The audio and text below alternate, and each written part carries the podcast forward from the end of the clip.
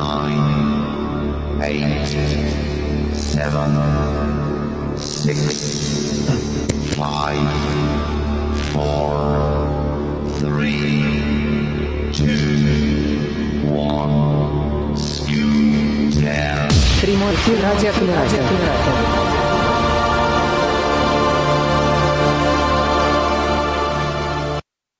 Доброго-доброго дня, кому-то, возможно, и вечера, и традиционно доброго времени суток тем, кто слушает нас в записи из файлового хранилища или из наших подкаст-лент в э, наиболее известных подкаст-терминалах. Сегодня мы с вами заканчиваем э, на данный момент, во всяком случае, говорить о стихосложении.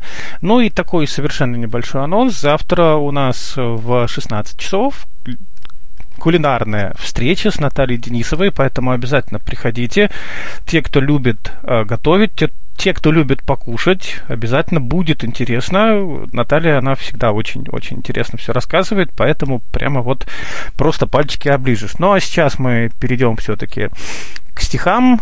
Я вот, правда, вот слушал, слушал, но понимаю вот, что совершенно не поэт. Вот написать музыку, это вот, ну, пожалуйста, вот стихи как-то вот вообще не идет. Поэтому вот с удовольствием сегодня послушаю Игоря, а вдруг сегодня что-то произойдет такое, что я прямо напишу поэму. Игорь, я вам слово. уверен. Скорее всего, так и будет, если будете внимательно слушать. Э, Да, друзья, всех приветствую. Меня зовут Игорь Михайлов.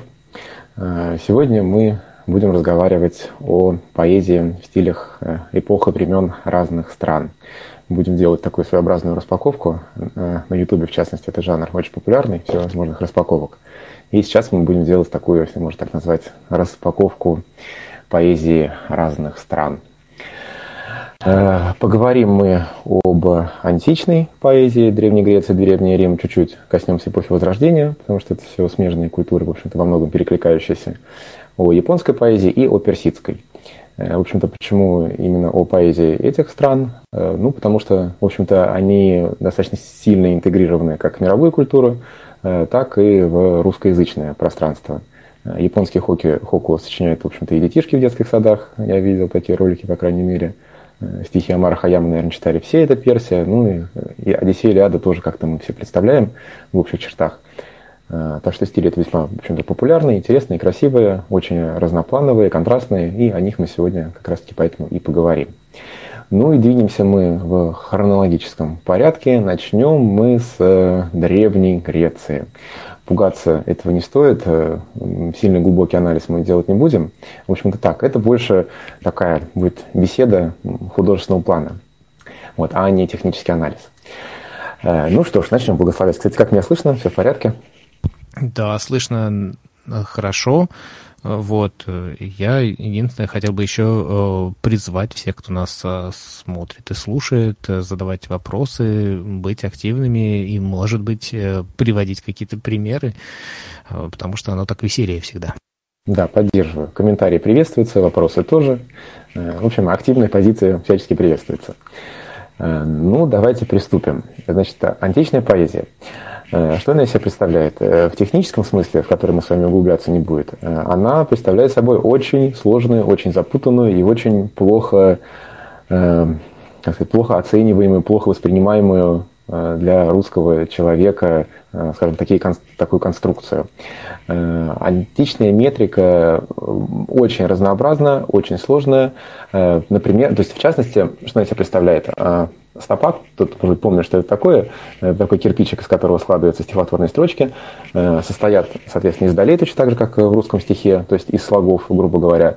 Но э, слогов в каждой доле может быть большое количество. В греческой технике стихосложения э, одна доля, один слог, если в русском языке это является, ну, собственно, единичкой такой, единым кирпичиком, то э, таким же самым кирпичиком может быть в греческой метрике и группа согласных, э, один гласный слог может быть представлен как две доли, э, метри- а, ударение в словах не совпадает с метрической опорой в стихе, и, в общем, совокупность всех вот этих вот э, характеристик, она приводит к тому, что э, на слух воспринимать греческую поэзию как поэзию э, совершенно, в общем-то, невозможно практически.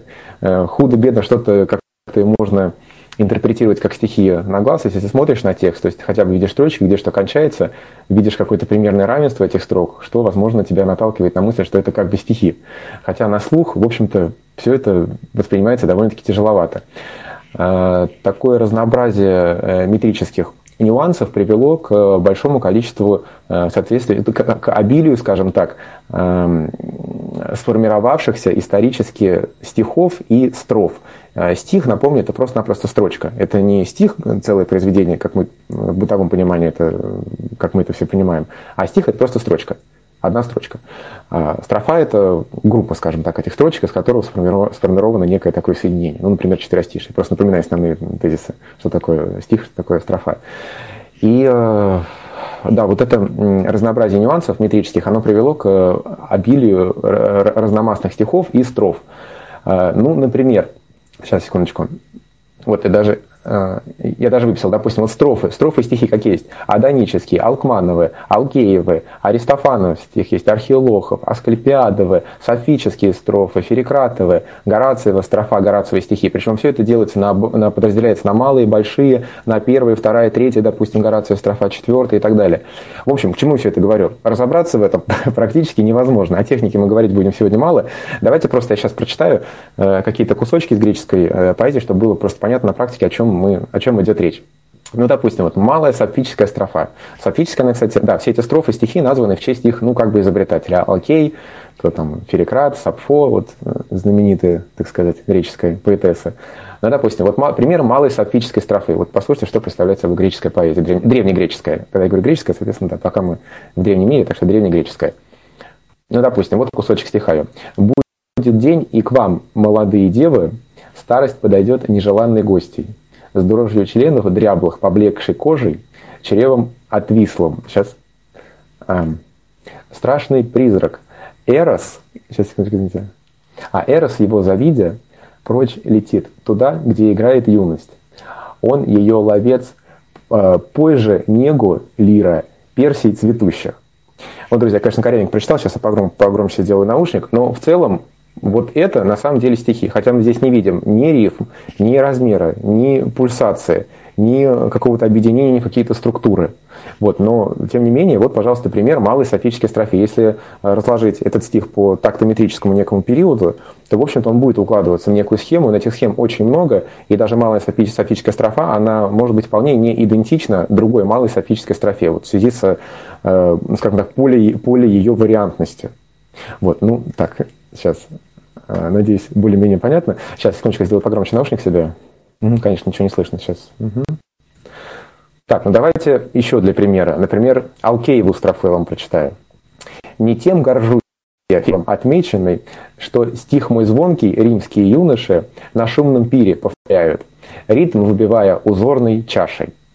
Вот, это написал Брюсов, но э, в подражании Горация в подражании Горации написал, э, сейчас, секундочку, Алкеева и его. Вот, так что вот это та самая Алкеева строфа. Хотя, опять-таки, толком ни размера, ни рифма, ни ритма, э, в общем-то, здесь нет. Э, так. И вот еще такой вопрос, кстати, э, пока вопрос, как вообще вот эти стихи вами воспринимаются? Как стихи или вообще как что? Какое вот, э, какая ваша оценка, восприятия вот того, что вы услышали? Как стихи, конечно. Похоже все-таки на стихи? Больше Или на что это похоже, по-вашему? Белый стих, я не знаю, былины как Белые, да. Да. Ну да, в русской культуре, в общем-то, есть такое понятие, как белый стих, опять же, не сильно популярный, все-таки мы, нам приятнее стихи воспринимать с рифмой. Вот, ну да, такой белый стих, не сильно ритмический, хотя здесь еще какие-то э, какой-то ритм можно проследить, я так по строчкам читаю, в общем-то, поэтому что-то еще немножечко понятно.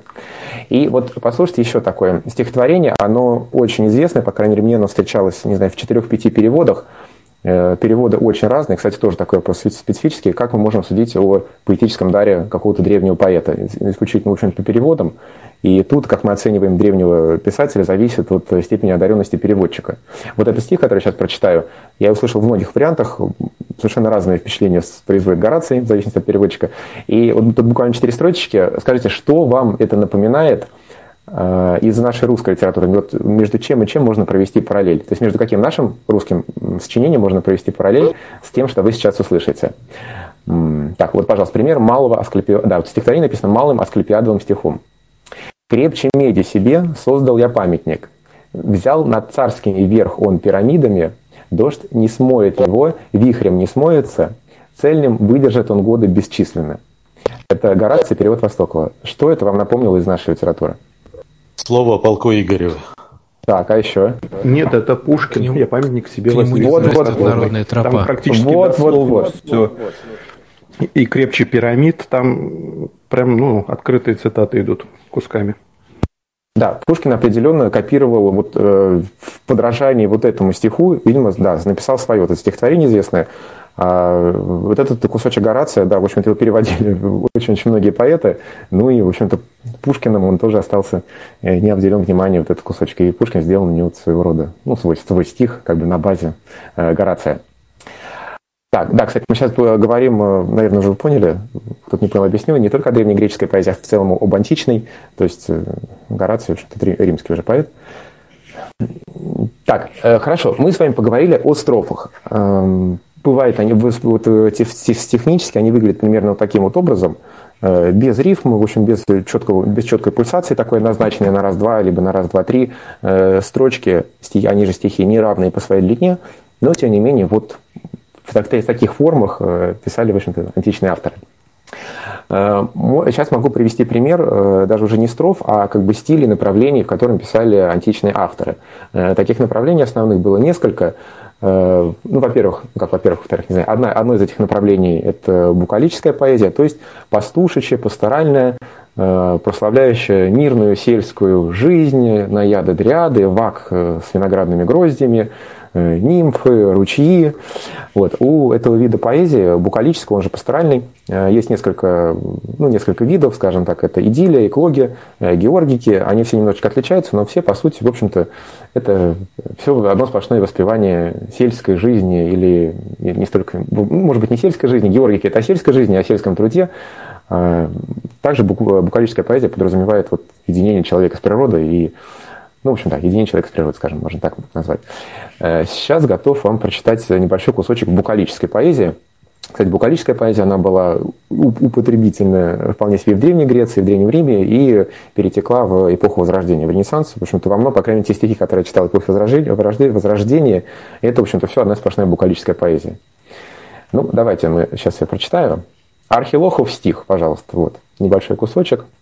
Снег покидает поля, зеленеет кудрявые травы, в буйном цвету дерева, облик меняет земля, что ни день, то спокойнее в руслах, шумные воды бегут, грация стала смелей, пове- повела, ой, сейчас, ой, повела в хороводе нагая нимф и сестер-близнецов.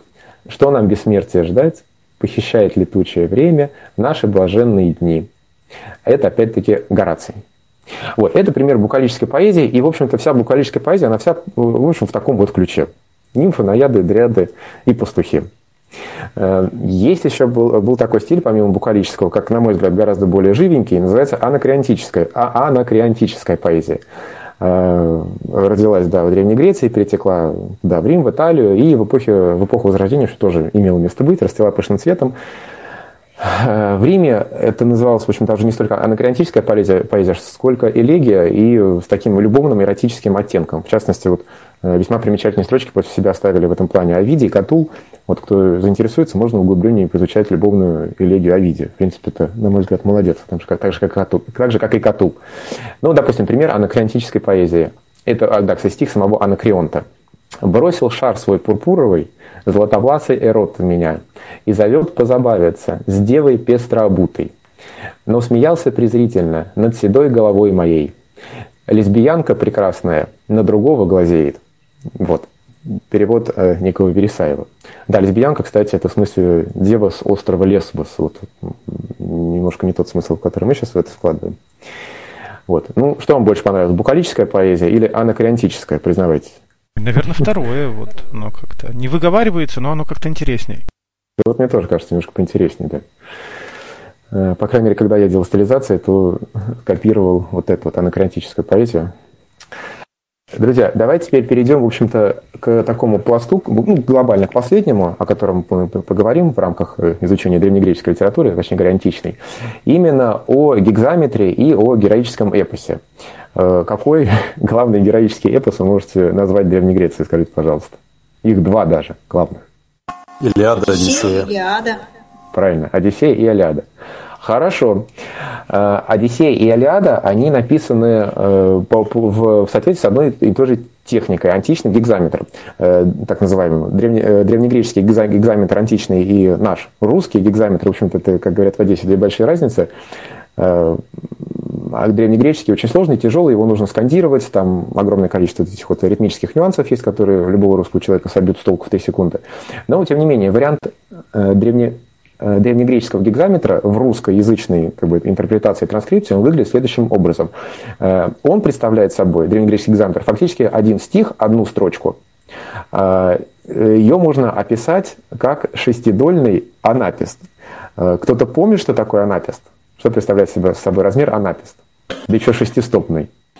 Это с- на третьем слоге ударение. А, ага, вот, что-то не, не пропало даром. Э, Во-первых, это трехдольный размер, то есть пульса- пульсация раз, два, три, раз, два, три, раз, два, три, раз, два, три, раз, два. Ой, извините, я оговорился. Не шестидольный анапист, а шестидольный дактиль. Извините, это грубая ошибка. Да. Э, рус- Русский вариант гигзаметра, он представляет собой шестистопный дак- дактиль. То есть это раз, два, три, раз, два, три, раз, два, три, раз, два, три, раз, два, три. Э, Пример. Тучки небесные, вечные странники. Там, там что-то живущие, вечные изгнанники. Вот, раз, два, три, раз, два, три, раз, два, три, раз. Такой э, суров- суровая такая решительная долбежка. Пум-пум-пум-пум-пум-пум-пум-пум-пум. В общем, на эмоциональном уровне как раз-таки э, размер по музыкальному выражаясь без атакта как раз-таки, в общем-то... э, Ну, на вальс по- по- похож, хорош- да? Раз, два, три. Да, да, да, можно с вальсом сравнить, да. Э, Без атакта, раз, два, три, раз, два, три, ну да, да, вальс, вот именно так. Вот, и древнегреческий гигзаметр на русском языке представляет собой этакий вальс. Раз, два, три, раз, два, три. Э, Давайте, да, чтобы не быть голословным, сейчас, допустим, прочитаю вот кусочек гигзаметра. Что это у нас? А, Илиада, вторая песня, по-моему. Встала из мрака молодая, с перстами пурпурная Эос. Ложе покинул тогда и возлюбленный сын Одиссеев, платье надев, изощренный свой меч на плечо он повесил, после подошвы красивой к светлым ногам привязавши, вышел из спальни лицом лучезарному богу подобный. А, Кстати, ощутима была пульсация на раз, два, три, раз, два, три, раз, два, три, раз, два, три. Вот смотрите, встала из мрака молодая с перстами пурпурная Эос. Раз, два, три, раз, два, три. И ударение, смотрите, а, ударения э, ритмические стиха, они совпадают с ударениями в, ну, внутри в слове. Встала, э, так, сейчас, а вот, встала из мрака молодая с перстами пурпурная Эос. Вот, я шесть раз щелкнул пальцами. То есть вот он как раз шестидольный гигзаметр на раз, два, три, раз, два, три, раз, два, три, раз, два, три, раз, два, три, раз, два, три. Вот. Так что Одиссея и Илиада, и Илиада написаны э, вот этим самым шестистопным э, господи, дактилем. Вот, но не все так просто. Я просто к чему это говорю? Если делать какие-то стилизации э, древнегреческие, то э, и, допустим, я делал, и я встречал примеры у, других ребят. Если кто-то делает стилизацию, то делает стилизацию именно, Гоме- э, именно Гомера, Одиссея и Илиады. Во-первых, самые известные древнегреческие произведения. Во-вторых, ну да, они как, как в общем-то, на слуху. И вот эту вот э, пульсацию раз, два, три, раз, два, три, раз, два, три, она довольно популярна, ее э, легко э, интерпретировать так, чтобы это было, в общем-то, понятно. Так что одна из граней, так сказать, э, которая нам поможет при создании э, древнегреческой стилизации, это э, использование вот этого вот шестистопного дактиля. Единственное, об одной особенности я хотел бы еще сказать, что есть нашего, нашего русского гигзаметра, то, что я сейчас вам прочитал, эти пять строчек, пять, пять стихов, написанных в форме гигзаметра, они э, полносложные. То есть на каждую долю есть слог. Раз, два, три, раз, два, три, раз, два, три. Встала из мрака с перстами, что там, молодая, молодая пурпурная, розовая, перстая Эос. То есть на каждую строчку та-та-та-та-та-та э, приходится слог. Но это на самом деле Одиссея и Илиада написано не вот так вот. Это просто э, такой кусочек вот я для простоты привел. Самом деле, э, внутри каждой стопы, вот этой вот трехдольной, раз, два, три, э, очень часто встречаются паузы. То есть общий размер остается тот же, раз, два, три, раз, два, три, раз, два, три, раз, два, три, раз, два, три, раз. Но э, стопы часто бывают неполносложные. Буквально две строчки давайте вам прочитаю неполносложного гигзаметра. М, Сейчас. А, сейчас. В том, в том при дворе и в палатах мятеж восстал превеликий. В том при дворе и в палатах мятеж восстал превеликий. Вот попробуйте прочитать. В том при дворе и в палатах мятеж, пум, пустой, восстал превеликий.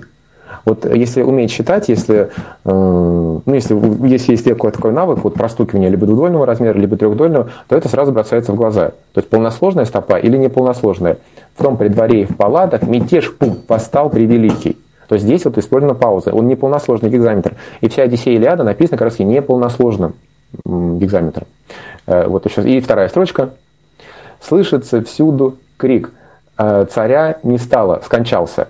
Слышится всюду крик Царя не стало, скончался. То есть это вообще даже похоже на ритм Маяковского. Слышится всюду крик, царя не стало, скончался. Но на самом деле это дактиль. Слышится всюду пум крик. Царя пум не стало, пум. Ой, царя пум не стало, скончался. То есть здесь даже целых три паузы. Но тем не менее это все равно остается э, древнегреческим гекзаметром, потому что, во-первых, в общую структуру это вкладывается строчка, какая бы она ни была, на трехдольную пульсацию с э, шестью опорами в каждой строчке. Скажите, э, как-то понятно или, или не очень? Просто да, как, какая, дайте обратную Можно вопрос? А это да. в оригинале так? Да. Или это все-таки у Гнедича вот эти вот пробелы? Может быть, просто Гнедич не подобрал там каких-то нужных слов и оставил паузу? Или все-таки он опирался на первоисточник? И вообще в оригинале это гигзаметр тоже вот этот в, в греческом? Или это просто уже изобретение переводчика размер? Спасибо за вопрос о Медиче. Сейчас мы о нем чуть подробнее поговорим. Э, в оригинале гигзаметр древнегреческий, он представляет собой абсолютно другую структуру. Во-первых, она не раз, два, три, раз, два, три, она на четыре доли. Это шестидольный, э, шестистопный четырехдольник. У нас шестистопный трехдольник, раз, два, три, а там шестистопный четырехдольник, раз, два, три, четыре. Но если опять-таки в русском языке это раз, два, три, раз, в небо восстала э, аврора шафранного ложа Тифона. Вот у нас, у нас э, ударение слов совпадает с ритмической пульсацией. То в древнегреческом языке это был просто текст, где ударения не совпадали, не совпадали с ритмическими вот этими ударами. Собственно, стихами во многом древнегреческий экзамен делала именно декламация. То есть э, тут э, это все отчетливо скандировалось, ну, можно даже там в ладоши было подхлопать при желании, но э, структуру, какую-то форму придавала в Древней Греции именно э, декламация. Та-та-та-та-та-та-та. И если где-то были паузы, а, паузы были, да, паузы были, и по структуру да, это очень сложная такая штука была. За одну долю можно было принять группу согласных, вот как я вначале сказал. То есть древнегреческий гигзаметр был, да, он, он имел другую форму, более сложную, и для русского человека вообще никаким образом непонятную. То есть, говоря, очень плохо интерпретируемую в любом случае. А э, почему не был полносложным гигзаметр, почему именно э, Гнедич не, делал в полносложном э, ключе все? Ну, наверное, насколько я это понимаю, была все-таки попытка соблюсти некий, ну, все-таки передать какой-то дух, колорит именно древнегреческого гигзаметра. То есть в Древней, в Древней Греции не было же такого константного ритма та-та-та-та-та-та-та-та-та-та-та. И за счет этих пауз ну, создавался, ну, то есть форма удерживалась, пульсация удерживалась, но все-таки худо-бедно создавался какой-то колорит Древней Греции. То есть полносложная вся эта история, это после реформы Третьяковской, это Пушкин, в общем, гораздо позднее время. И чтобы туда в общем-то, использовалось, ну, как я это понимаю, все-таки не, не полносложные стопы использовались. А вы не знаете, как на других языках, переводах на другие языки решают эту вот ритмические э, проблему? Там, допустим, на английский, как Илиаду производят, как, как там выбирают размер, там, я думаю, Илиаду э, переводили, наверное, еще раньше перевели на английский язык, на французский и все прочее.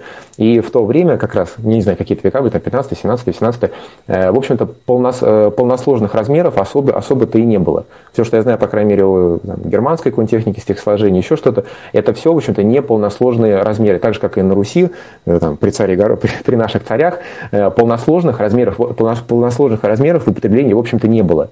Сочинял простой народ, не знаю, или там церковники, или еще кто-то, и с размерами люди не больно там морочились, и потому во всех странах это формировалось как, не, как э, такая неполносложная история.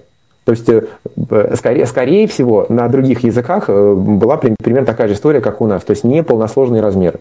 Возможно, где-то использовалась, использовалась какая-то форма ближе стоящая к дактилю Древней Греции, скажем, четырехдольная, то есть раз, два, три, четыре, раз, два, три, четыре, раз, два, три, четыре, как это было в Древней Греции. Но в соответствии с э, фонетическими особенностями нашего э, языка, э, видимо, была принята форма трехдольного гекзаметра, но с паузами. Еще вопросы я пока попью. Если нет, давайте о другой немножечко стороне. Кстати, меня слышно вообще тишина? Да, слышно? Да-да-да, все хорошо. Да, спасибо. Ага. Давайте поговорим о другой особенности древнегреческого языка, даже не древнегреческого языка, а именно Одиссея и Илиаде, и Илиаде. Не о технической, а о языковой. Вот э, кто не совсем понял, вспомнил о Гнедиче. Переводов Одиссея и Илиады существует, в общем-то, много, но э, таким основным Э, изначальным, самым э, подходящим, самым качественным считается перевод Гнедича. После него были попытки, но, в общем-то, кстати, мне тоже больше нравится перевод Гнедича. Вот он, наверное, еще больше приближает к читателя к той эпохе, потому что э, речь изобилует церковнославянскими словесами, которые делают именно, создают такой тяжеловесный, колоритный дух, я не знаю, суровых мужиков, витиевато выражавшимися, выражавшихся. В общем, перевод Гнедича Э, в переводе Гнедича и Одиссея и Илиада, в общем-то, выглядит гораздо интереснее, чем переводы других людей.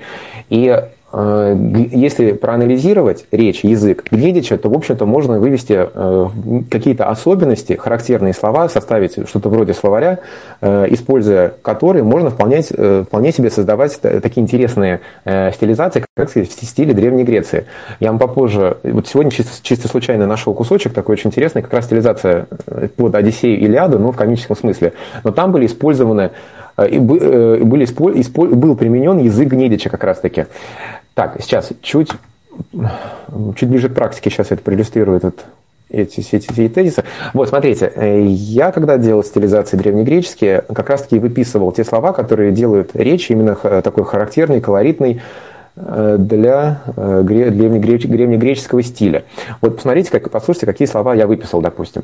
Какие эпитеты Гнедич использовал для того, чтобы как-то описать девушку. Кстати, вот кто может сказать, э, кто, если ты читал, кто читал Одиссею и Ляду, вот э, как Гнедич, например, э, характеризовал девушку? Вот какими словами? Вот у Сафо девушка была описана как златовласая, по-моему. Вот что-то из этой серии. Ну, смотрите, вот у меня выписано волоокая, ясноокая, светлоокая, светозарная, кудреглавая дева, липокудрая. То есть, если сказать липокудрая дева, никто же в обыденной жизни говорит липокудрая. И из таких образов липокудрая, волоокая, это уже создает определенный колорит. Так, что еще? Липовидная, кудревласая, светловласая, роскошно-волосая, велелепная, много красоты, то бишь в ней. Светловоздушная, благолепная, лилейно-раменная. Лилейно-раменная. Что такое рамены, кто знает? Щеки. Нет, это щеки это ланита, а рамены, по-моему, это часть вот, то ли от локтя до плеча, то ли от локтя до кисти. Сам уже забыл. Э, румяна ланитая. Вот, кстати, румяна щекая, то бишь. Полногрудая. Что такое валолок? Волоокая. Волоокая, ну, видимо, здесь идет отсылка к глазам вола. По крайней мере, я их так себе представлял. Воло... А, или может быть с поволокой. С коровьими глазами, это, это действительно так. С коровьими, да? Да. Видимо, с большими, не знаю, что красиво в коровьих глазах, в общем-то, но... Большие такие волока. влажные, чувственные. Вы посмотрите корове как-нибудь в глаза. Она такая вот, да, корова. Ну, да. Ну, ну, в общем, да, дел вкуса. Грустные. Вечно, хронически, да. Еще прекрасно лодыжная. Ну, лодыжку, наверное, все себе представляют. Дерзнословная, разоперстая, соответственно, с розовыми пальцами, э, сладкоречивая, медоустая, хитроковарная, среброшея, э, жизнью цветущая, белорукая, а, вот, все, женские эпитеты у меня кончились. То есть, используя все вот, вот этих вот волооких, светловласых дев и прочее описание, можно, э, ну, можно подражать этому стилю. А, кто может назвать какие-то термины, примерно аналогичные тем, которых вы сейчас слышали, но применимых уже к мужчине, к герою какому-то? Ну, ну давайте вот это. Интересно, меня слышно, да? Да, слышно. А, это да, Дмитрий Нижний Новгород. У нас была такая история замечательная. Повесили растяжку рекламную. А, реклама фирмы по производству оконных решеток. И там было написано, здесь за углом а, продаются решетки на окна стальные. Спустя некоторое время ниже кто-то из баллончик с краской дописал. Их для дворца своего покупал шлемоблещущий Гектор. Ну, очень здорово. Ну, то есть это, по-моему, как раз хороший этот пример гигзаметра. И, да, да, это написано, да. приписку сделали хулиганы гигзаметром. Молодцы хулиганы. Э, хорошо. О герое. Сребролукий златострельный, далекоразящий, меднооружный, медяно-доспешный, меднобронный герой может быть, брононосный, в смысле несущий брань, а не бронь, копьеборный, пышно-поножный, поножи, Это что у нас куда вставляется? Это меч куда-то там, да?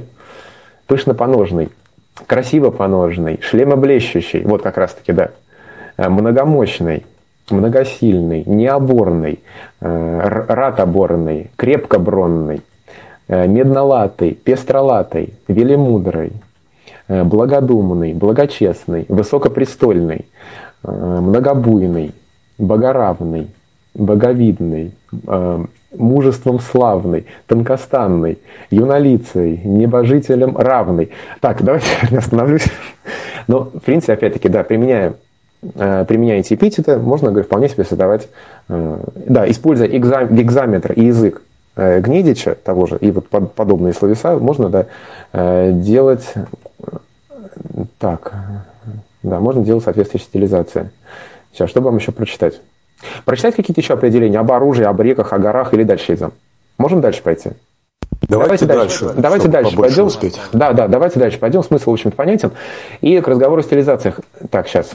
Так, это я закрываю тогда, этот файлик. Э, хочу вам включить один файлик, он, он коротенький. Как, сейчас, э, а, вот. Э, как был применен древнегреческий гекзаметр и такой язык, чтобы сделать интересную стилизацию. Э, поэма про Иванне я сегодня нашел. Давайте я включу вам ее в колонке и сделаю, э, сейчас, сделаю низкую скорость на НВДА. НВДА будет доступна для восприятия? Конечно. Скорость поменьше. Смотря как будет слышно. Послушайте, вот, поэма про Иванне. Очень интересная. И она начинается абсолютно теми же самыми словами, которыми э, я начал свой рассказ о гекзаметре. То есть это с неба, встала разоперстая Эос, и тот подпоясался, надел на белые ноги вот эти сандали. То есть э, кусочек начинается точно так же.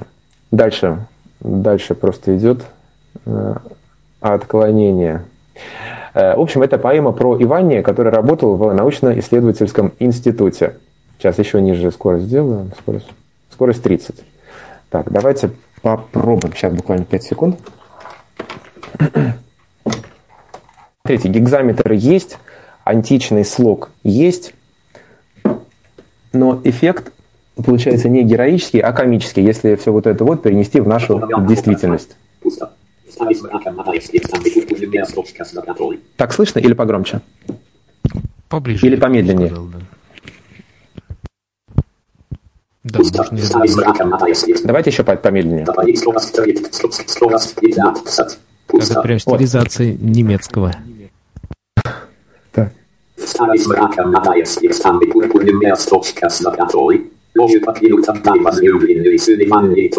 Лабораторией. Так, и, к сожалению, знаки препинания говорят.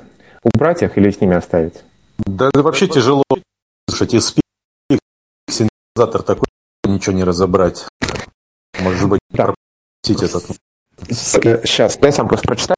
Лицом лучезарному богу подобный голосом звонким кликнул Зину, жену, которая где-то на кухне готовила завтрак. Возле толпились двое детей малолетних. Мужа услышав, ему крылатая бросила слово. «О, Иванний, будешь ли ты утешать?» «А, нет, не держи ты меня. Тороплюсь я безмерно в дорогу. Скоро уж восемь, начало рабочего дня в благородном НИИ, в Академ городке. Ты же не забудь про детей светлооких, в садик их надо свести, днем же, взявши мешки авоськи, рассудком и сердце ты не колеблясь, все обойди магазины. В химчистку зайди, за... Знаете, тяжело, тяжело немножко читать, но стиль, наверное, понятен. Да? Светлоокий встал в НИИ, э, не просто есть гигзаметр, есть слог, светлоокие дети э, и так далее. Да, а можно будет понятно, ссылочку... Спасибо. Да, ссылочку можно будет ниже просто прикрепить. Хорошо? Потому что очень интересная штука, кому интересно, сам, э, сам потом прочитает. Mm-hmm. Договорились?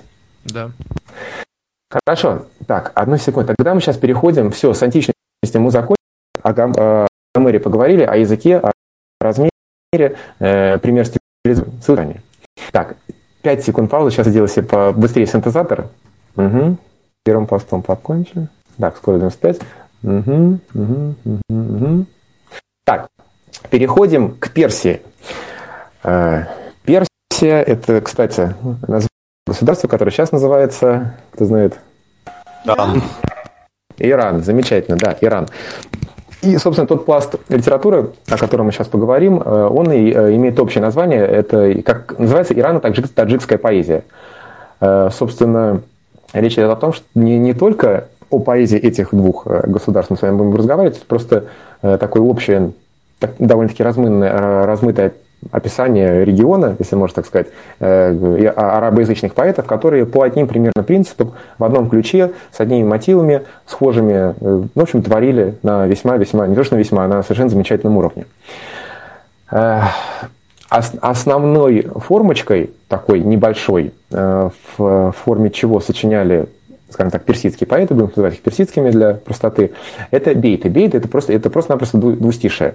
То есть двустишиями написана э, замечательная, могучая поэма Шахнаме Фердуси. Фердуси автор Шахнаме, название поэмы. Да и, в общем, все остальные э, диваны стихов, газели, косыды, э, сборники, притчи, в основном все, все, практически все написано двухстишиями, вот этими самыми бейтами. Давайте я сейчас, просто чтобы послушать, что такое бейт, я включу вам, я включу вам как, какой-то пример. Так, сейчас.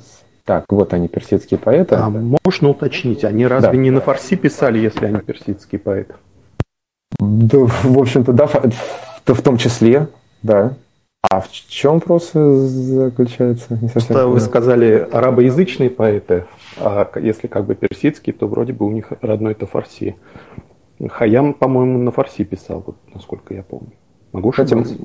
А фарси, как я просто не сильно силен в лингвистических таких особенностях. А фарси это не относится к группе, может быть, арабских языков. Тут есть ли противоречия? Это, это, это разные. Это, это иранская группа языков, то есть это пуштуны, а, персы, а, кто там еще, курды. А арабский мир это арабы, собственно говоря. Это вот Ирак и, собственно, Саудовская Аравия. Это немножко очень разные языки, да. Да. Ну, хорошо, что у нас, у нас присутствуют профессионалы, которые такие вопросы нам э, прояснят. Но, тем не менее, на русском, мы их воспринимаем в любом случае на русском языке, на каком бы они в оригинале не писались. И сейчас я вам готов продемонстрировать э, просто как звучат бейты. Эм, так, вот они, аудиопримеры. Как раз начало могучего полотна, могучейшей поэмы Фирдауси, которая называется «Шахнамем». Фердауси бейт. Послушайте, как звучат эти двустишие. Фердауси. Шах Наме. Вступление. Сейчас погромче будет. Слово, похвалу разума. Пришла пора, чтоб истинный мудрец о разуме поведал наконец. Яви нам слово, восхваляя разум, и поучай людей своим рассказом. То здесь уже можно вполне уловить двухстишие. Первая строчка была срифмована со второй, третья с четвертой. Всех дорог, что разума ценней, хвала им, добрых дел сильней. Венец, роса всего живого, разум.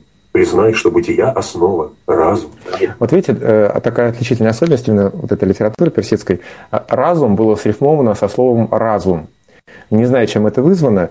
Э, есть монорифмические стихотворения, длинное-длинное стихотворение, где используется только одна рифма. И вот там может быть сложно, конечно, подобрать рифмы, ну, э, допустим, если 40 рифм, сложно найти, наверное, чтобы все 40, 40 слов были разные. А здесь, э, в общем-то, использовалось всего лишь двустишие, но, тем не менее, почему-то разум было срифмовано словно, со словом разум, э, хотя подобрать какое-то другое было, наверное, не так уж сложно. Вот, но, тем не менее, такая вот особенность э, восточной поэзии, персидской, так и называется. Он твой вожатый, он в людских сердцах, он с нами на земле и в небесах, от разума печаль и наслаждение, от разума величие и падение. Для человека с чистой душой без разума нет радости земной. Ты, мудреца, слыхал ли изречение? Сказал он правдолюбцам в поучении. В общем-то и так далее. Э, двустишие были уловлены, естественно, вами, да? Понятно, что двустишие, двустишие, двустишие, двустишие, двустишие. Да, на слух-то хорошо воспринималось? Хорошо. Угу, хорошо. А, давайте перейдем к другой теперь форме. Не то что форме, а, к такому очень э, широко распространенному жанру, как газели косыды. В общем-то, газели косыды это тоже э, своего рода двустишие, но немножечко по, э, по-другому сформированы. Что в газелях, что в косыдах идет Да, да, я забыл сказать, это монорифмическое стихотворение, то есть в газели, в кассиде используется только одна рифма.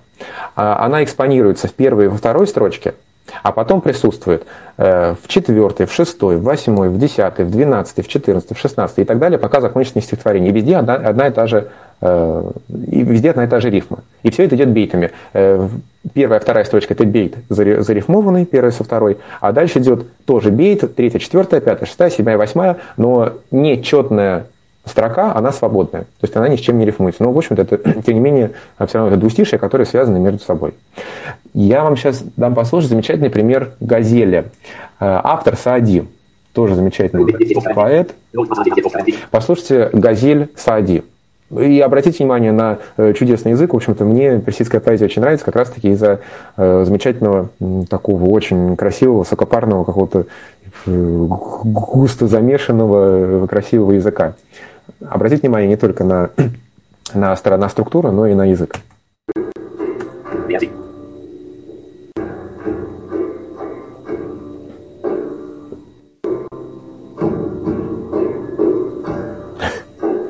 Когда на площади Шираза ты кисию с лица сняла, то сотни истых правоверных ты сразу бы во грех вела. Сняла, ввела. Вот, э, экспонировалась рифма. А дальше будет свободная строчка, рифма, свободная рифма, свободная рифма. Тогда вот тысяч, что решились взглянуть на образ твой прекрасный. У них у всех сердца и разум, и волю б ты отобрала. Пред войском чар твоих я сердце открыл, как врата городские. Чтоб ты мой город разрушению и грабежу не предала. Я в кольцах кост твоих блестящих запутался стопами сердца. Зачем же ты, блестя кудрями, лучом лица меня сожгла? Склонись, послушай вкратце повесть моих скорбей, моих страданий. Ведь роза, освежась росою, стенанию жаждущих вняла. Но ветер, погасив светильник, вдаль беспечально улетает. Печаль светильни догоревшей луна едва бы поняла. Пусть отдан я на поруганье, но я тебя благословляю. Вот только бы речь сахарноустой потоком сладостным текла. Тешница, задира злая, где ныне смех твой раздается, Ты там, на берегу зеленом, меня пучина унесла. Я пленник племени печалей, но я не заслужил упреков. Я ждал, ты мне протянешь руку, ведь ты бы мне помочь могла. При виде красоты подруги, поверь, терпение невозможно. Но я терплю, как терпит рыба, что на песке изнемогла. Ты, Саади, на воздержание вновь притязаешь, но припомни, как притязателей подобных во все века толпа лгала. Так, вот такое длинное стихотворение. Э, двустишее было уловлено вами с э, одной единственной рифмой на все стихотворение? На слух это понятно было? Ну да. По-моему, и в конце была рифма. Да, конечно. Да, это конечно, потому что в, в конце четная строчка. Ой, у кого-то эхо. Сам себя слышу. Да, лег, по-моему, рыба легла, что-то такое. Легла, сожгла, звала. Вот, так что, скажите, а на эмоциональном уровне как вы восприняли это стихотворение? И читали ли вы, кстати, э, у Есенина есть вас, ой, персидский, персидский цикл персидских стихотворений. Вот кто-то может сравнить, э, если кто-то читал цикл персидских э, стихотворений по эмоциональной своей наполненности вот с тем, что вы сейчас прослушали, с настоящим персидским поэтом. Ну, у Есенина тоньше, там, это Шагане, это моя Шагане, потому что я с севера, что ли, вот это... Там как-то более адаптировано, что для нас. А здесь прям совсем такой персидский ковер, пышно все. Ну да, и опять-таки это вопрос восприятия. Мне больше симпатичен э, персидский ковер, более колоритный. Там, там все скромнее и все-таки ближе к нашему восприятию, к нашей культуре. Да. А, есть такая форма, как косыда. Косыда, в общем-то, это длинная газель. Но где начинается косыда и заканчивается газель, я сказать не могу. Может быть, даже вот это уже косыда, потому что довольно длинное было стихотворение. Ну, в общем, тем не менее, газель, косыда – это такие довольно-таки идентичные э, формы, похожие. Ну и о персидской поэзии. Самый известный представитель персидской поэзии. Кто это такой? Ям. Хаям. Амар Хаям. И писал Амар Хаям. Что? Наполнить камешками Ой, океан. Ру, Рубаи, по-моему, или как-то так. Рубаи, писал он Рубаи, да, правильно. Рубаи – это твердая форма, законченная четверостишие. То есть э, из рубаи нельзя составить э, какое-то длинное стихотворение. Рубаи – это все четыре строчки, и все, друг, будь добр, всю свою мысль вложить именно в эти самые четыре строчки. Э, рифмовка немножечко варьировалась у Рубаи. Как правило, самая частая форма рифмовки э, так, таким образом выглядит. Это А, А, Б, А. То есть первая строчка рифмуется со второй, с четвертой, а третья строчка свободная. То есть А, А, Б, А. Вот это Б, третья строчка, она свободная. Частенько встречается рубаи по формуле А, А, А, А. Все четыре строчки зарифмованы. Иногда, редко, э, А, Б, А, Б. Первая с третьей, какая? вторая с четвертой. Давайте мы освежим просто в памяти этого замечательного поэта Амара Хаяма. Просто, просто послушаем, просто его немножечко послушаем. И немножечко поанализируем капельку. Ну, допустим, вот, Хаям. Амар Хаям, Рубаи.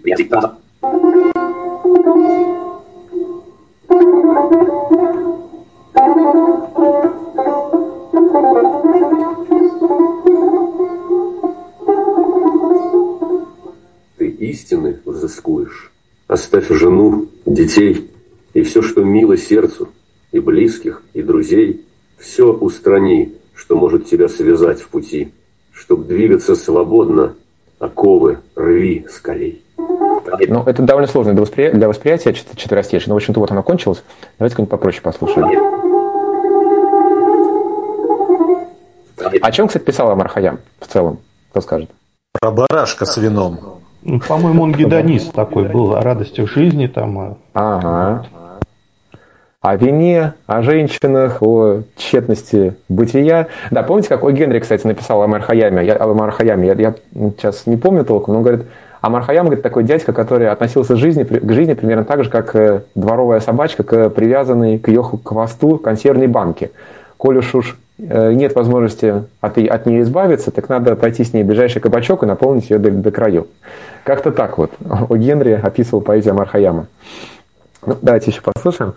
Да, кстати, опять же, к тому, к разговору о том, о чем писал Мархаям, для, вот мы воспринимаем э, этого поэта как, да, поэта, который писал о вине, женщинах, да, о гедонистических удовольствиях, но на самом деле люди, которые глубоко знают культуру Востока, в общем-то, они совершенно другого мнения, и по их версии Амар Хаям писал совершенно о другом. Он, они говорят, что в его поэзии зашифрованы, зашифрованы просто могучие послания, глубокие смыслы, и смысл скрыт под семи вуалями или под 77 вуалями, так, чтобы, в общем-то, не каждый мог догадаться, о чем идет речь. Что вся его поэзия глубоко символичная, в частности, и когда Мархаян писал, например, о вине, э, это имелось в виду э, познание, некое такое познание. То есть пьян от вина на самом деле не пьян от вина в том смысле этого выражения, а э, устал от э, глубочайших познаний, которые вот он испытал за, за всю свою жизнь. Ну и так далее. Буква А, буква, буква А свой смысл, там, в общем, в каждой строчке есть свой глубокий смысл, и, как говорят, одно рубаи расшифровывается на нескольких, чуть ли не сотнях страниц. Вот. Но это те, кто любит глубоко копать, а мне лично, в общем, вполне себе нравится воспринимать его так, как, так, как привычно нам с вами. Без нас пройдут года, а мир пребудет. Исчезнем без следа, а мир пребудет. Нас прежде не было, а мир плодился. Уйдем и навсегда, а мир пребудет. Вот видите, опять же, такая интересная особенность восточной поэзии персидской. Э, все четыре строчки заканчиваются одинаково, а мир прибудет. То есть даже не, а, не одним словом, а целой одной и той же фразой. И рифмовка была по форме А, А, Б, А. Вот это здесь это было видно, очевидно. Третья строчка была свободная. Откуда мы пришли? Куда свой путь вершим? В чем нашей жизни смысл? Он нам непостижим. Как много чистых душ под колесом лазурным Загорает в пепел, в прах. А где, скажите, дым? Опять же, форма А, А, А. Вот, рубаи, все, дальше мысль не идет, Рупай такая форма, где нужно вложиться в четыре строчки. Вот, ну, Амар Хайо у меня полным-полно. Давайте все желающие могут его сами послушать, очень рекомендую. Хорошо, двинемся дальше. Сейчас.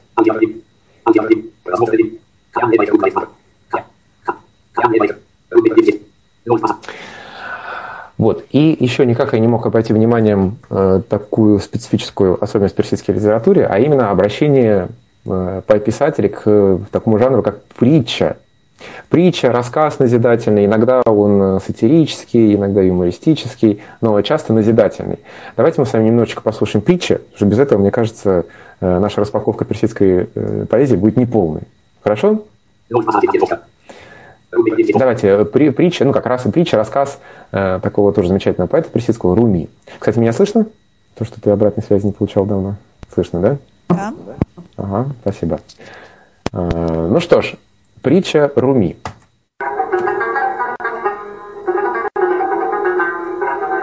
Золотых дел мастер и его весы. Кстати, как скорость воспринимается? Хорошо? На такой скорости все понятно? То, что я немножко на ускоренный включил. Да нормально вроде бы. Все нормально. Скорость хорошо. Угу.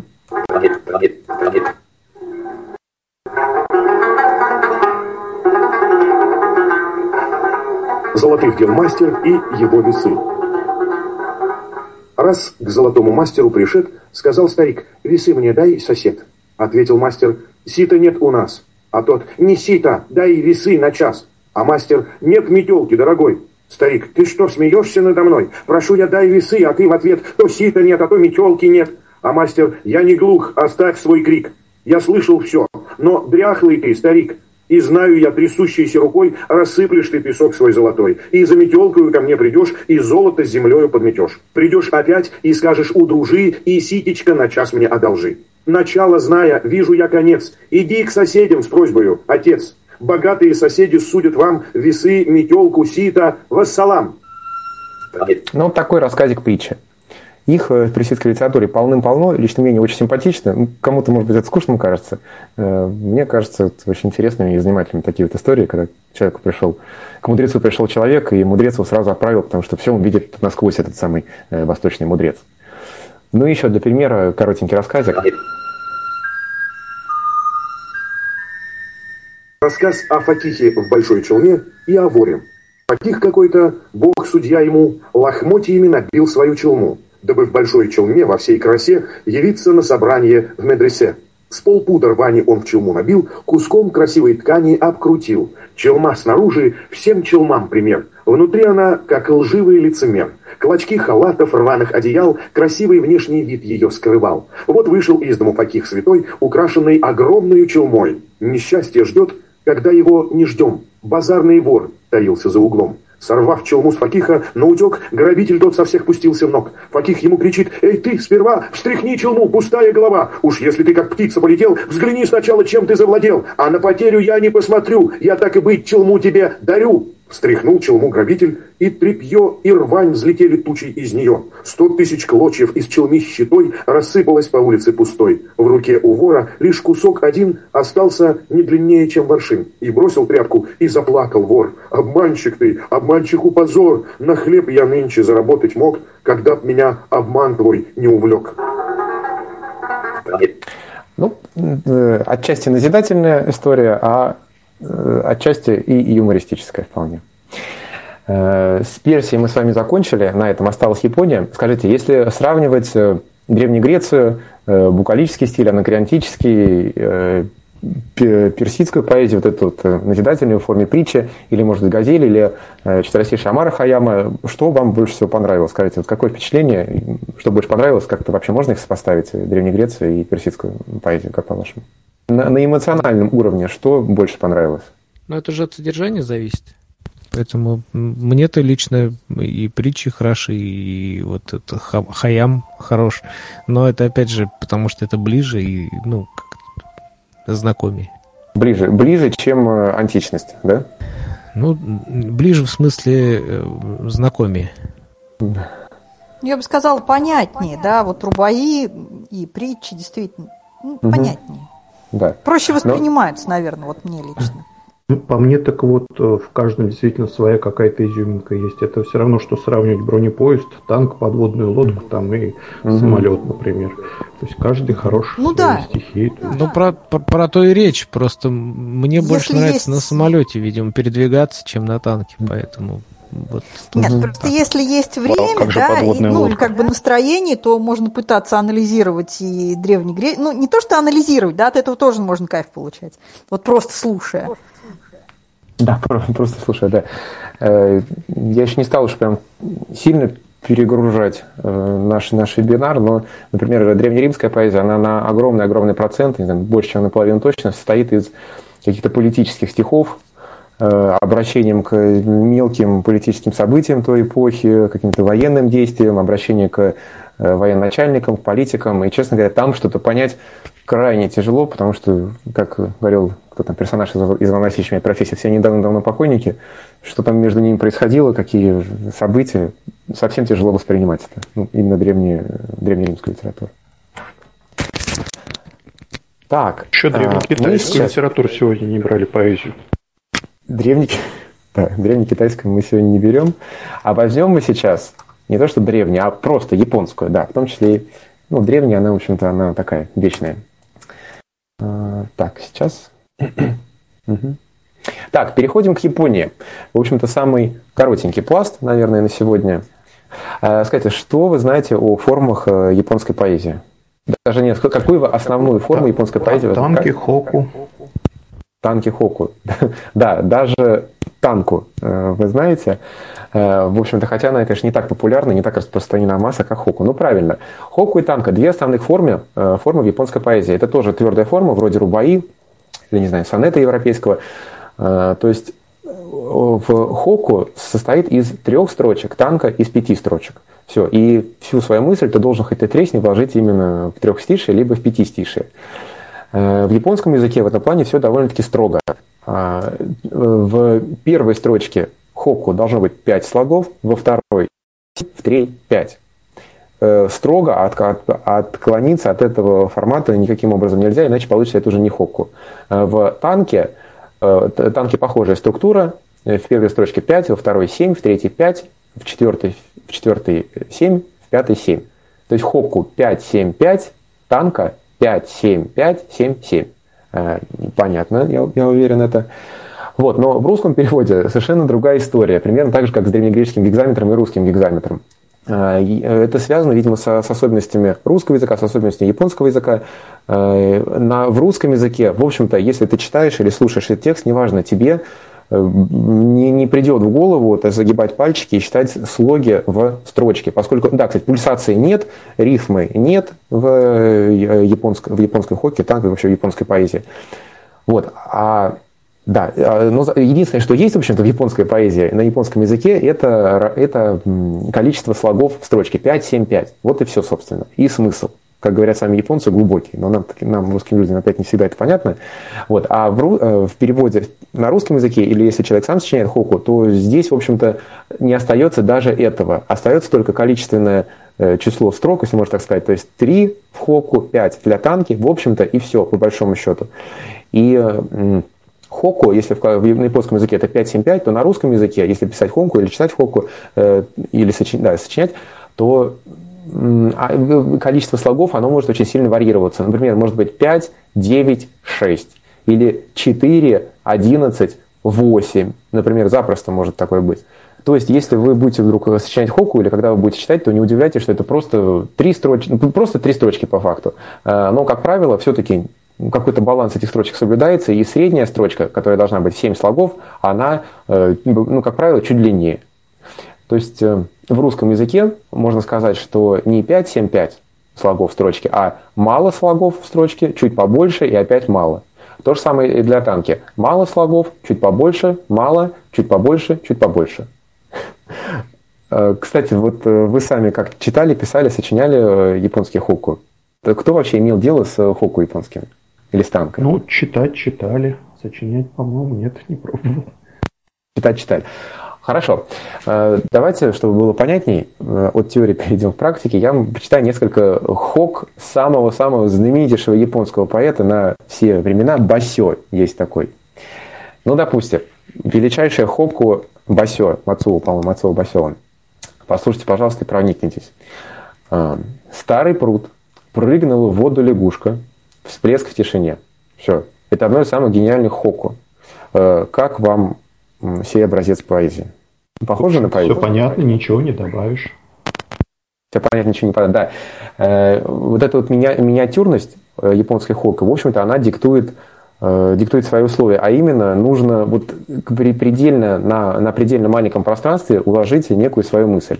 Причем ну, японская культура, японская хоку, соответственно, как сказать, ну, скажем так, объединяет, как-то ставит знак равенства между человеком и природой.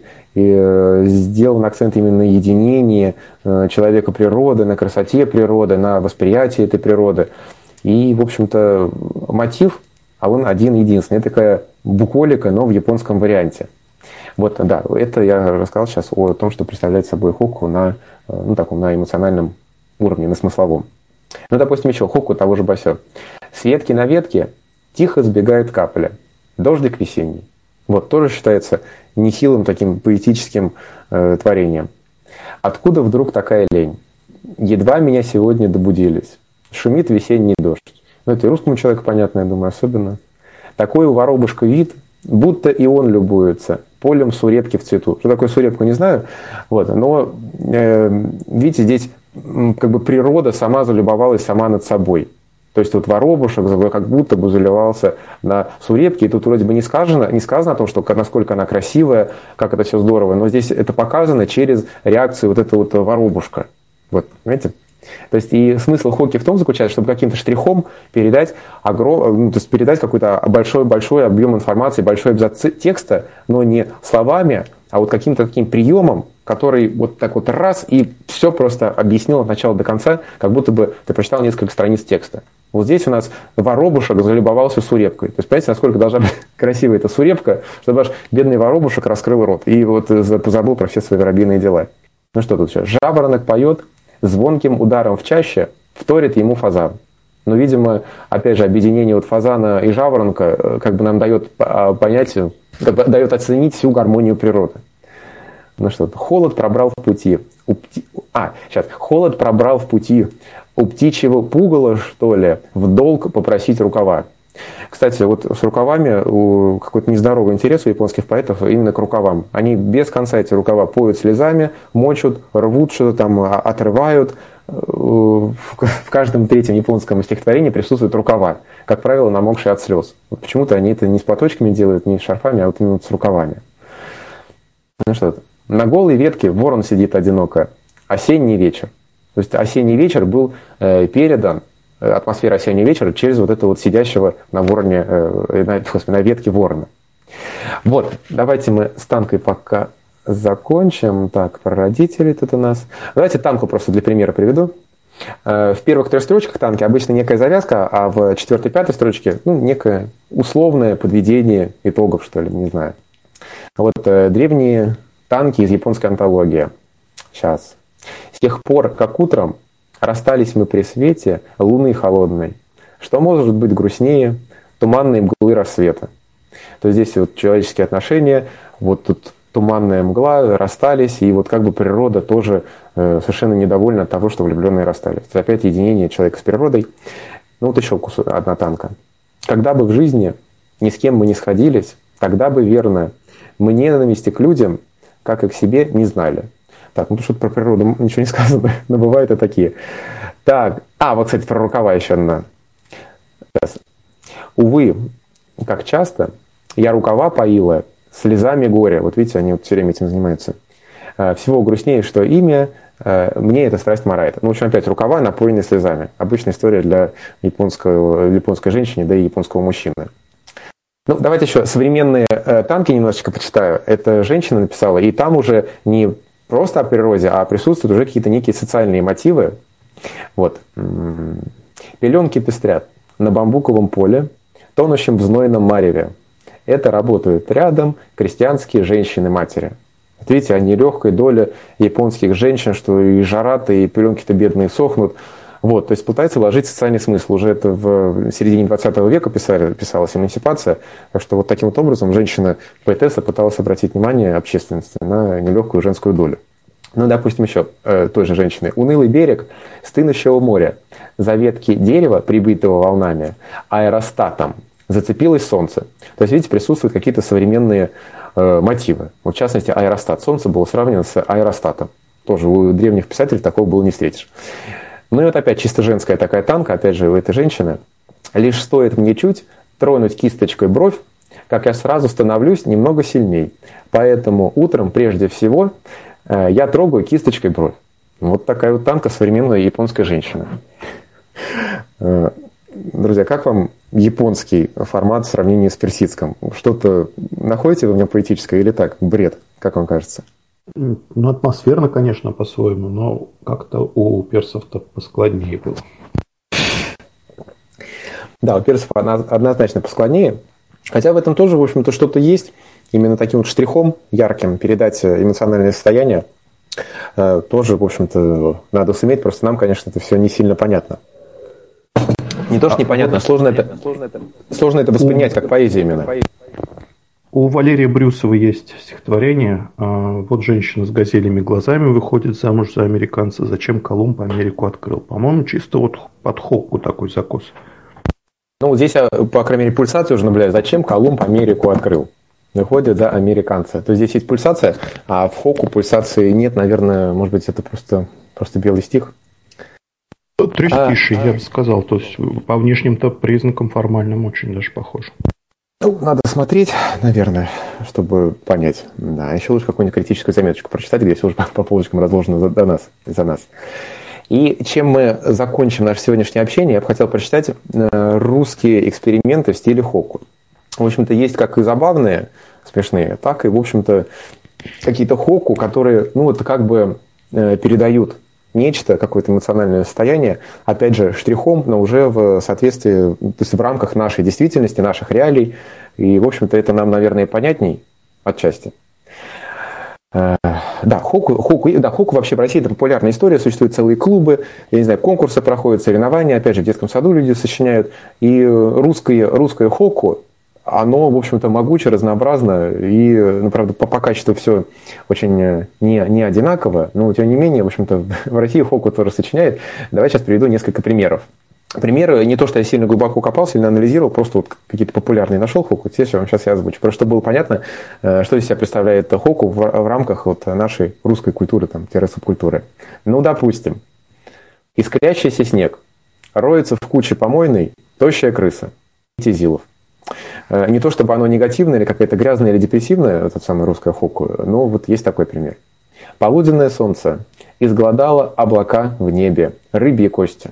Ну вот как так-то вот увидел человек, опять же, этот Зилов, а, облака как рыбьи кости, потому что изгладанные солнцем. Ну, как бы, возможно, что-то в этом есть. Я, э, ягоды рябины э, радуются с птицами, дождевой червяк. Вдруг стало грустно, одинокая щетка зубная в старом стакане ну, вполне себе не про природу, но это про природу и не обязательно, тем более э, все, в общем-то, развивается, и в, в форму хоку вполне можно облекать э, не только какие-то природные явления. Старый парк, о господи, справляет нужду собака на опавшие листья. Ну, тоже своего рода зарисовка. Опять же, вот этот негативный депрессивный товарищ Витязилов. Июльский полдень греется на крылечке старуха с косой – это уже какая-то Сяб-Сябди написала, не знаю, кто это такая, псевдоним, естественно. Но тут можно какой-то уже подтекст уловить. Как по-вашему вообще, о чем идет речь здесь? Июльский полдень, греется на крылечке старуха с косой. Вот как вам кажется, вот эта вот дама, она что, смерть имела в виду? Или как? Или мне кажется? Старуха с косой такой многозначный как бы образ. Можно и так понять, и это. Ну, не знаю, да, тут даже... вот ассоциация как раз вполне ну, напрашивается, да? Я думаю, что автор все-таки ну, подозревал, что у нас эти ассоциации будут напрашиваться. Ну, подозревал однозначно. Да. он это имел в виду, да. Ну, наверное. А, вот еще такая интересная аллюзия. Вот смотрите. Знать неспроста. Повешен на ручку двери левый носок. Так, две кобяки какая-то, тоже псевдоним. Э, друзья, о чем здесь, по-вашему, идет речь? Знать неспроста, повешен на ручку двери левый носок. Про то же, про, где, что и про щетку зубную. Нет, не совсем. Э, то есть, да, можно просто носок повесить, но почему неспроста он повешен? Я не знаю, насколько это принято в наших, не знаю, общежитиях, общежитиях студенческих, но, вот, э, по крайней мере, насколько я знаю, из американских книжек, вот именно в американских там, общагах и тамошних кампусах, как это все у них называется, если на ручке висит галстук или там, носок, я не знаю, еще, ну, чаще всего галстук просто вешают, это значит, что кто-то кого-то привел в номер, и соседу ломиться туда совершенно не стоит. Либо там мальчик-девочка, либо девочка мальчика принесла, привела. И это абсолютно однозначный знак, что все, вдруг, значит, ты ночуешь где-то там в диване, на диване в холле. То есть все, твой сосед занят. Знать неспроста, повешен на ручку двери, левый носок. Вот, ну, наверное, век живи, нашей... век учись, каждый день что-то новое узнаешь об этом Правда, мире. правда, правда, правда, это совершенно точно. Но, видимо, и в России тоже какой-то обычай так или иначе у нас прижился, коль уж Хоку все-таки на русском языке написано. И явно не просто так тут, да. Ну, вот такое простецкое, без подтекстов. Старый кот ловит рыбу в миске на полу. Кто-то сделал такую зарисовку. Две кобяки это сделала. За стеною сосед бьет жену. Как мне одиноко. Вот видите, кто-то расстроился и посчитал, что у него плохая эта участь, потому что его никто не бьет. Это опять кобяки, какая девушка, наверное. А, вот, прям замечательная Хоку. Я и хотел закончить даже наш э, сегодняшний вечер, его так назовем но не закончу. Вот такая, вот такая, послушайте. Наступая на лужу, голос трости переходит на шепот. М? Каково? Прям наша тематика. Ну, собственно, мне кажется, тонко подмечено. Переходит на шепот трости, вот когда раз в лужу. Ага, зашептала.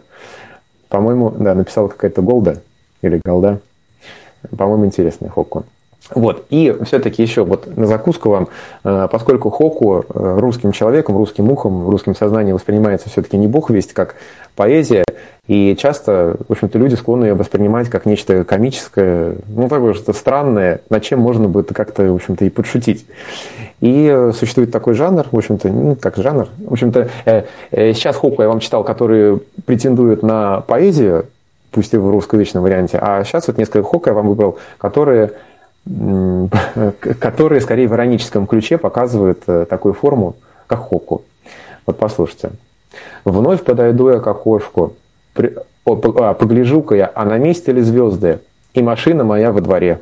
Вот видите, такое неожиданное э, завершение. В аутентичном хоку такой вряд ли, конечно, встретишь. «Открой поскорее окно, пусть летят мотыльки.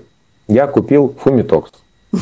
Забыл сказать, что если в танке четвертая и пятая строчка некая подводит черту как бы тому, что было в предыдущих трех строчках, то в Хокку как раз-таки некий зачин идет в первых двух строчках, и вот такая некая финальная развязка вот в третьей.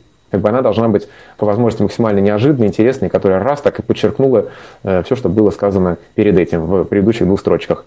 И вот, э, вот да, да. Любимый Хоку моего мужа, теплый саке принеси поскорее жена и не мешай. Да, кстати, в русских хоку очень много отсылов, э, честно сказать, к, к алкоголю. Так вот уж сложилось исторически. Ну что у нас? Трель соловья на заре. Где-то в саду услыхал, знать не глухой еще. Ну что-то что-то. В мусоропровод консервную банку я в полночь забросил. Классно гремит. Что-то что-то осталось. Вот, плохо. Три хукуиста в кухне стоят, молча пьют воду. Тоже, в общем-то, зарисовка характерная. Что-то еще. Вот он, любимый этаж. Сильно колотится сердце, одышка проклятая. То есть, видите, опять-таки, э, неплохо это Хоку, э, ну, как бы написано, если исходить из того, что третья строчка должна как-то неожиданно э, разрешать то, что было написано в предыдущих двух. Вот он, любимый этаж, как будто сильно колотится, тут любимая, нет, одышка проклятая. В общем, друзья, такой жанр тоже есть. К хоку можно пытаться относиться серьезно, а можно и несерьезно, в общем-то, кому как больше нравится. Игорь, а можно вопрос? Игорь, а можно вопрос? Да. А скажите, откуда у нас вообще мода на этот хоку вдруг пошла? А, с, кто, кто начал там, может быть, известно, когда? Э, Я не знаю, конечно, почему такое поведение было именно на японскую культуру, но японская культура на самом деле очень как-то серьезно. Японские, я не знаю, аниме, игры, э, эти, господи, этих бумажных листочков, оригами. Не знаю, в русскую культуру... Ой, а что так шумно? Звонки, что-то еще там происходит? Да, спасибо. Кто-то кому-то да, Железный занавес пал. Было, собственно, много что проникло в нашу культуру. Американские боевики, восточные единоборства, не знаю, йога, а, в том числе японская культура. Она же на самом деле, как основное государство, она интересная и уникальная, э, развивалась в отрыве от э, европейской культуры. культуры да. И, собственно, представляет интерес для человека, который хочет как-то вот ознакомиться с чем-то новым.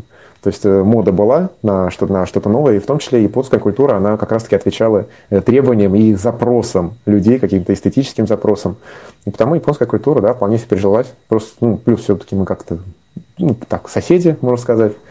Игорь, Есть я думаю, связи. что Японская культура задолго до падения железного занавеса к нам проникла. И этих же журавликов оригами там складывали после Хиросимы с Садаки, с, э, как ее девочку позвали, которая умерла да, да, с бомбардировки. Да, Потом да, да. А, японская литература очень активно у нас переводилась издавалась Коба Абы. Ну, угу. Мисима Юкио не был, он слишком одиозный писатель, а так вот и Сунари Кавабата, и прочее. И в том числе и Басё хорошо у нас издавался, насколько я помню. То есть, как бы японская эта культура всегда была достаточно. Просто действительно они э, за собственным железным занавесом долгое время находились. И вот когда, собственно, Япония открылась миру, действительно оказалось, они как инопланетяне. Они вот в отличие от любых там даже от полинезийских каких-то товарищей, они вот совершенно вот э, иной взгляд, иное угу. ощущение. То есть они настолько вот в своей культуре замкнуты развивались. Поэтому это, конечно, очень интересно. Это такой вот что-то совершенно самобытное, что-то свое. Вот у меня ребенок там этими анимешками всякими увлекается. Да, аниме, э, да. Фильмы mm японские, кинематограф, да. мультипликация, комиксы. Да, ну, поэзия в том числе, конечно. Да, музыка японская. Правда, сейчас не столько японская, насколько мне известно, сколько южнокорейская музыка популярная. Не знаю, чем, но молодежь прям корейцев слушает. Ну, э, хотя, ну, может быть, даже японцев уже вполне себе. Группа BTS, да. BTS, да, да, да, хип-хоп такая культура. Да. Ну, так что интереснее, потому что, ребята, да, и в Советском Союзе читали, наверное, тоже книга, книга Пронникова, Ладанова, два автора. В Советском Союзе тоже очень глубокое исследование культуры. Э, замечательная была книжка, в том числе, конечно, поэзия там была не, обы, не обделена вниманием в этом труде еще советских времен. Вот меня вот интересует все-таки, а вот каких вы можете назвать, я не знаю, может быть, переводчиков, которые э, ну, как-то вот переводят. Мне кажется, все равно от них многое зависит, вот, особенно много. когда читаешь вот эти иностранную литературу. угу. вот, может быть, кто-то поделится, или вы, Игорь, ну, то есть, как это, может быть, кого-то не стоит читать? Кого-то не стоит принимать внимание из переводчиков. Вопрос очень сложный. Это же дело вкуса. Э, Все очень-очень субъективно. Вот какого переводчика считать хорошим, какого нет. Это, э, пример такой характерный, близкий к нашему времени, близкий к нам, пример перевода Гарри Поттера. Э, два издательства переводило. В одном, помните, да, где там Гриффиндор, Хогвартс в одном из варианте, в другом вообще все по-другому. И факультеты, и имена, и все перевернуто. И кому-то очень нравится один вариант, кому-то очень нравится другой вариант. Ну, ну, это про название. Просто, мне кажется, про поэзию тут все сложнее, потому что я не знаю, как они там переводчики пере... передают им э, ритм, слог, э, рифму. Да, вот э, я уже говорил в известном стихотворении Горация, которое я встречал, не знаю, в переводах в пяти, наверное, как-то оно мне попадалось, то в одном издании, то в другом, в одной книжке, в другой, в третьей. И когда я их сравнивал, был очень-очень сильно удивлен и совершенно озадачен, потому что абсолютно непонятно, как э, к этому самому Горации относиться. Потому что в переводе одного человека это просто какой-то сухарь, который еле-еле там как-то коряво через пень-колоду излагает мысли, а в другом переводе это, это просто Пушкин, витиеватый, цветы, цветистый, с рифмами, с такими длиннющими развернутыми строчками, которые пестрят, просто изобилуют э, всеми возможными литературными тропами. Есть промежуточные варианты. И вот тут совершенно непонятно, как для себя этот э, вопрос решать. То есть, кто лучше? Кому что ближе, наверное. С одной стороны, такой сухой перевод да, может быть, он, ну, может быть, он не очень красивый, зато, возможно, он ближе именно к языку Горация. А тут пышный цветастый перевод, он может быть и красивый, мы его и воспринимаем как высокохудожественный, но, с другой стороны, он, я думаю, уже мало, что, мало имеет отношения именно к языку Горация. И, в общем-то, это больше, конечно, наш Пушкин, как это постпушкинская эпоха уже. Она красивая, но вряд ли это Гораций уже. А так вот вы говорили, что ну, стилизации как-то занимались, да, то есть вот а как в музыке, ведь можно взять какую-то одну мелодию, да, и ее по разным, в разных э, стилях э, прокрутить. Да, вот да, э, да. был ли у вас такой опыт, или, может быть, можете привести пример а, каких-то, ну, какой-то мысли, которые в разных стилях, что ли, в разные, ну, одно и то же стихотворение. Ну, вот как вот, не знаю, Пушкин вот был, да? Ага. А я в предыдущих, на предыдущих вебинарах даже рассказывал, что у меня как раз есть такая стилизация. Э, я взял тему, взял ее э, от потолка, просто, э, просто несколько групп, групп элементов, скажем так, взял, и изложил ее, это ну, просто сюжет, примерно таким образом, как бы персидский поэт как бы это сделал, Гомер как бы это сделал, поэт эпохи Возрождения. Эту же историю сложил в, в рамках русской блатной лирики, лирики тюремным языком на, по фене. Такой детский стишок сочинил. Э, попытался это сделать языком поэтом Серебряного века, а история там одна и та же, там абсолютно одно, одно и то же. Но я сделал такой-то моно монотематический вариант одного стихотворения. Э, на Ютубе есть, я не знаю, на первом и втором вебинаре, вот прикрепили ссылку или не прикрепили, я не знаю. Ну, вроде обещали. Ну, мы еще раз прикрепим можно послушать. к этому, э, и к этому, к этому можно, подкасту, да. вебинару, да, так что, пожалуйста, слушайте. А есть ли вопросы, друзья? Да, друзья, если есть вопросы, то задавайте, если нет, тогда мы можем уже потихонечку и закругляться.